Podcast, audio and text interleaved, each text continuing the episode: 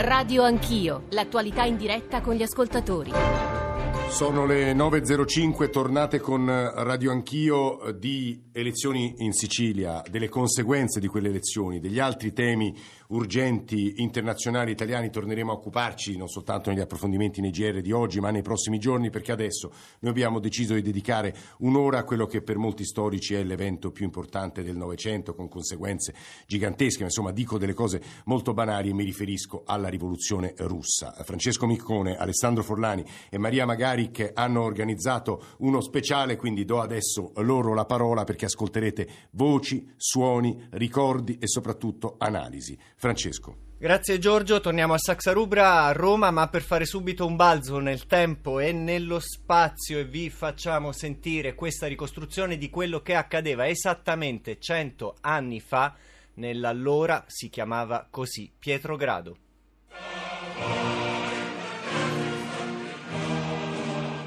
Era apparso Lenin, accolto da un applauso possente, e aveva profetizzato la rivoluzione sociale in tutto il mondo. Trotsky aveva quindi annunciato che erano stati inviati telegrammi al fronte con la notizia della vittoria dell'insurrezione, ma che non era giunta risposta. Riuscimmo ad entrare nella grande sala riunioni aprendoci la strada tra la folla rumorosa che si accalcava alla porta. I rappresentanti dei lavoratori e dei soldati di tutta la Russia attendevano in un silenzio ansioso o in uno stato di esultanza selvaggia il campanello del presidente. La stanza era riscaldata solo dal calore soffocante di corpi umani non lavati.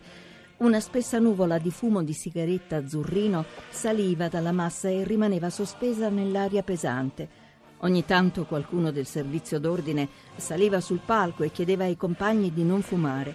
Allora tutti, fumatori compresi, si mettevano a gridare Non fumate, compagni! e continuavano a fumare.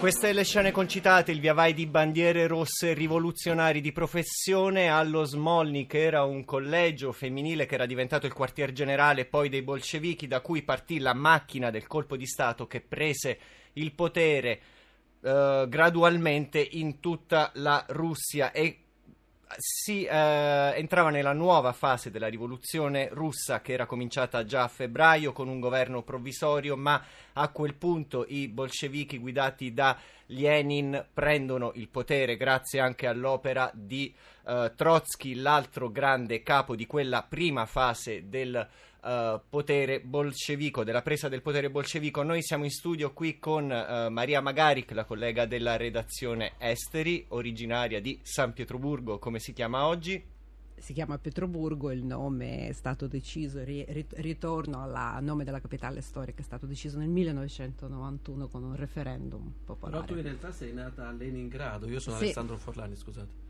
Sì, sì, sì, Leningrado, sì, uh, tutti quelli che sono nati nell'ex Unione Sovietica, uh, per tutti la seconda città era Leningrado e appunto nel 91 con un referendum che ha vinto al 90% la storica, la capitale del nord è tornata al suo nome storico. Cambiano i nomi, cambiano anche i modi di vedere tutti questi avvenimenti e tutto quello che hanno scatenato nel corso del Novecento. Ne parleremo con il professor Silvio Pons che è in studio con noi, presidente della Fondazione Gramsci, professore di storia dell'Europa orientale all'Università degli Studi di Roma a Tor Vergata. Buongiorno. Buongiorno professore. Buongiorno.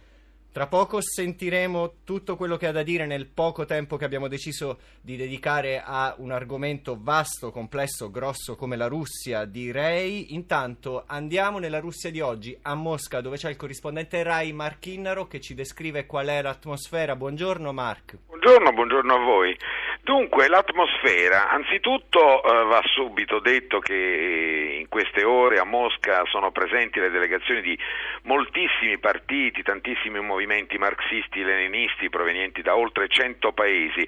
Ci sono cubani, venezuelani, cinesi, francesi, spagnoli, tedeschi, inglesi, eh, brasiliani, tantissimi gli italiani e c'è anche un drappello di funzionari del Partito Comunista nordcoreano e a fare gli onori di casa oggi è Gennady Zyuganov, il segretario del Partito Comunista Russo, un partito che malgrado tutto continua ad avere un consistente seguito elettorale non solo fra gli anziani, ma questa è la novità, anche fra tanti eh, giovani. Fino, fino al 1991, cioè fino al crollo dell'Unione Sovietica, assieme al 9 di maggio, che è la festa della vittoria contro il nazifascismo e che si continua a celebrare, il 7 novembre era la festa più importante del paese con una sorta di liturgia laica, solenne che prevedeva l'omaggio ovviamente a Vladimir Ilyich Ulyanov, detto Lenin, il padre della rivoluzione bolscevica, la cui salma imbalsamata, lo sapete, è tuttora conservata nel, nel grande mausoleo di marmo rosa siberiano sulla Piazza Rossa.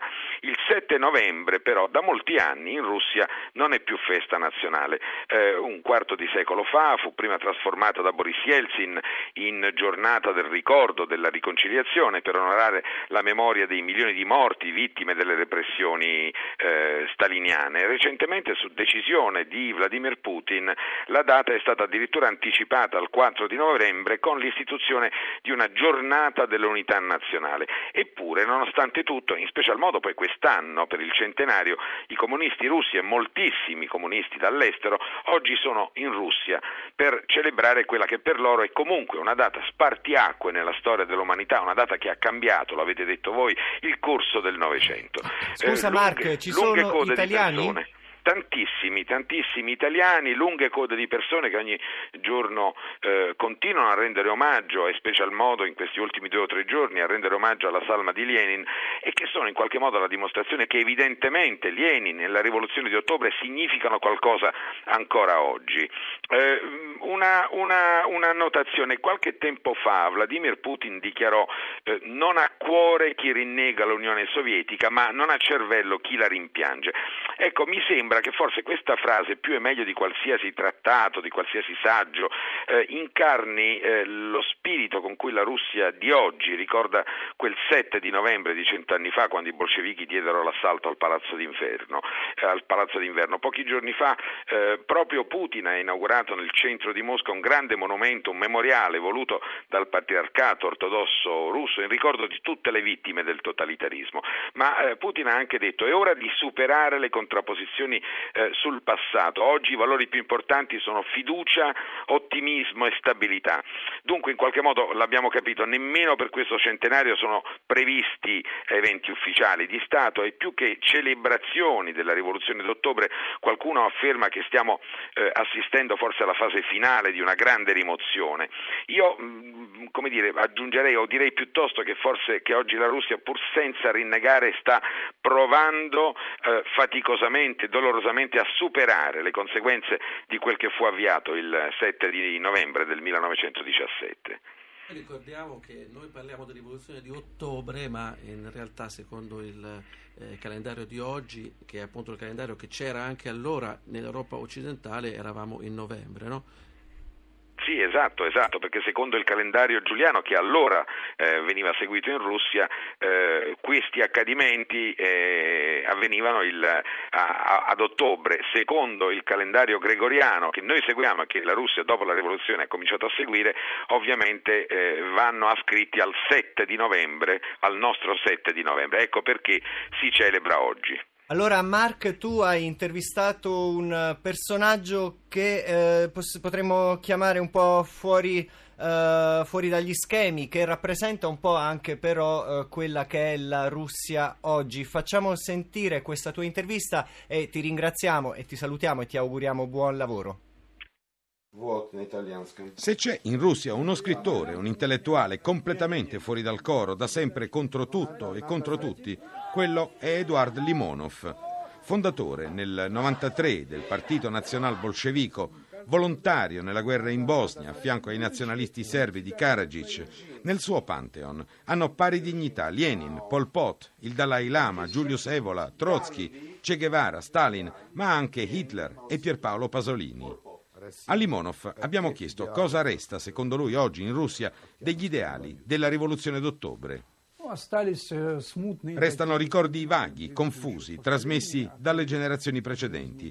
Ricordi di una vita felice, noiosa, a poco prezzo, degli anni 60 e degli anni 70. E resta ovviamente la memoria libresca delle guardie rosse, della fine della seconda guerra mondiale, dei soldati sovietici a Berlino. E tutto questo è in qualche modo merito di Lenin. Per me Lenin è la figura più imponente nella storia della Russia. Secondo lei chi più di tutti ha contribuito a distruggere gli ideali della rivoluzione del 1917? Due sono stati i distruttori, Gorbaciov e Yeltsin. Ma Yeltsin è senz'altro stato il peggiore, il male assoluto, dietro il quale i cosiddetti liberali si erano nascosti come dietro a un carro armato solo per conquistare il potere. Che giudizio dà invece dei 17 anni al potere di Vladimir Putin? Durante i suoi primi due mandati Putin non fece altro che godersela. Ma negli ultimi anni, forse perché è invecchiato, è diventato saggio, ha cominciato a capire come va il mondo Secondo me Putin passerà alla storia soprattutto per la riunificazione della Crimea. Grazie a lui, oggi finalmente noi russi abbiamo ripreso a camminare a testa alta, orgogliosi di essere tornati ad essere una nazione potente e rispettata.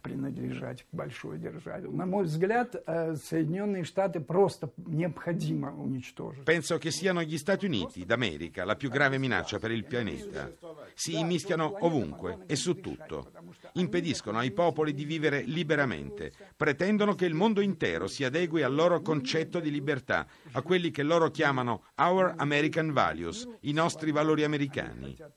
Ecco perché da tempo vado ripetendo che per salvare il mondo bisogna assolutamente distruggere gli Stati Uniti, non fisicamente, ma come nazione Не свобода их values является неприемлемым для очень большого количества. Radio 1, Radio Anch'io, partecipate anche voi, con noi c'è Alessandro Forlani della nostra redazione. Sì, vi chiediamo di intervenire sostanzialmente eh, da tre punti di vista, eh, di raccontarci nella storia del, eh, vostra, della vostra famiglia, eh, se la rivoluzione russa è stata un mito oppure un incubo. E vi chiediamo se avete dei ricordi della Russia, se avete magari viaggiato in Russia al tempo dell'URSS e oggi, e poi che cos'è per voi oggi il concetto di rivoluzione. Oggi, appunto, abbiamo sentito anche in questa intervista di Limonov, eh, c'è ancora il concetto di un grande cambiamento, molti politici ne parlano. Che cos'è per voi la rivoluzione? E allora adesso... Intervenite, scusatemi, al 335 699 eh, 2949. Tanta carne messa al fuoco, anche questa intervista di Edward Limonov, che è un personaggio sicuramente sui generis. Noi chiediamo al professor Silvio Pons intanto cosa resta della rivoluzione d'ottobre nella memoria collettiva, nell'interpretazione degli storici a 25 anni dalla fine di quell'esperienza. La rivoluzione d'ottobre ha avuto un grande impatto mondiale, subito, immediato suscitando paure e speranze inconciliabili, passioni violente e ha avuto poi una sua lunga durata, sia perché ha generato un movimento mondiale, il movimento comunista, forse il primo network politico globale, potremmo dire, sia perché ha generato la grande potenza dell'Unione Sovietica che, che ha vinto la seconda guerra mondiale. Ehm, però eh, la centralità dell'evento rivoluzione russa, che sembrava assolutamente incontestabile nel secolo scorso, eh, oggi si è persa nella memoria storica e anche gli storici, pur valutando tutto l'aspetto eh, che ricordavo adesso della, della, influenza mondiale avuta dalla rivoluzione, eh, non lo considerano l'aspetto l'elemento centrale, cardine della storia del Novecento. Uno degli elementi fondamentali certamente sì. Quali sono stati gli altri? Beh, il Novecento è eh, ricordato come il secolo americano, poi il nuovo secolo eh, non sappiamo se sarà americano e cinese. Eh, vuol dire che ehm, la storia della formazione del mondo globale eh, è una storia molto complessa e composita a cui hanno contribuito vari altri fattori, però certamente il comunismo è stato uno di questi fattori che ha contribuito alla formazione del mondo globale. Quindi la storia del comunismo che si è fatto potere, che si intreccia con la storia della rinascita della Russia che usciva da un periodo difficile, lo ricordiamo nel 1917 la Russia era in guerra, un governo debole, lo stesso Lenin giustifica la presa del potere come la sostituzione di un governo forte con un governo debole, un po' quello che era successo anche con la Francia della rivoluzione francese, ci sono storici che dicono che in realtà quella rivoluzione non fu solo la rivoluzione dei diritti dell'uomo, ma fu anche il ritorno della Francia come grande potenza sulla scena europea. Io eh, tornerei adesso in Russia con la voce della nostra collega originaria della Russia, Maria Magarik, che ci parla intanto della sua esperienza. Qual è la tua esperienza, Maria, la tua memoria? Ma la mia memoria è come dei quarantenni che sono nati e cresciuti durante l'Unione Sovietica, erano due giorni di questa liturgia, appunto le manifestazioni, le parate sulla Piazza Rossa, eh, anche comunque questa nuova ritualità di unirsi anche in famiglia e festeggiare, erano due giorni di festa in cui non si andava a scuola e bisognava anche per forza andare a assistere alla parata. Ma era con... sentita in qualche modo questa festa? Sicuramente sì, sicuramente sì perché diciamo che i genitori miei insomma sono le persone cresciute, la generazione dei famosi scistidisetnik, quelli cresciuti negli anni 60 che avevano e cercavano di recuperare i valori della rivoluzione puri, valori della rivoluzione in un periodo di rinascita dalla poesia, di attivismo culturale, frutto del ventesimo congresso appunto del Partito Comunista dove in qualche modo Khrushchev dalla sua tribuna appunto accusò Stalin di crimini contro i russi. E quindi era un'atmosfera molto molto frizzante. Quindi i nostri genitori, i miei genitori che le persone che hanno adesso 60-65 anni ehm, rivalutavano e parlavano molto in casa della rivoluzione, ma dei valori, cioè uguaglianza, libertà, uguaglianza, cioè i valori della rivoluzione stati, socialista. È, è, è, stata una vera rivoluzione, chiederei anche al professor Pons su questo. Eh, c'è stato un impatto fortissimo, nel senso fine della guerra, eh, terra ai contadini, eh, nazionalizzazione delle industrie, anche se non erano tantissime, eh, parità di diritti alle donne, è stata veramente, proprio quello che si dice, una rivoluzione.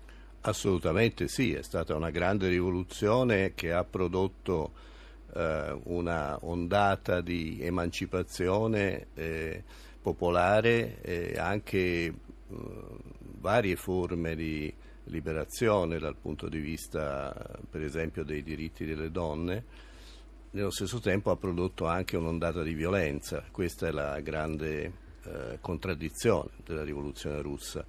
Poi non dimentichiamo che eh, esiste una seconda rivoluzione, che è la rivoluzione dall'alto di Stalin, che si verifica dieci anni più tardi, alla fine degli anni venti, che trasforma il volto della società russa dell'epoca in realtà eh, attraverso la, l'industrializzazione forzata e la collettivizzazione violenta delle campagne.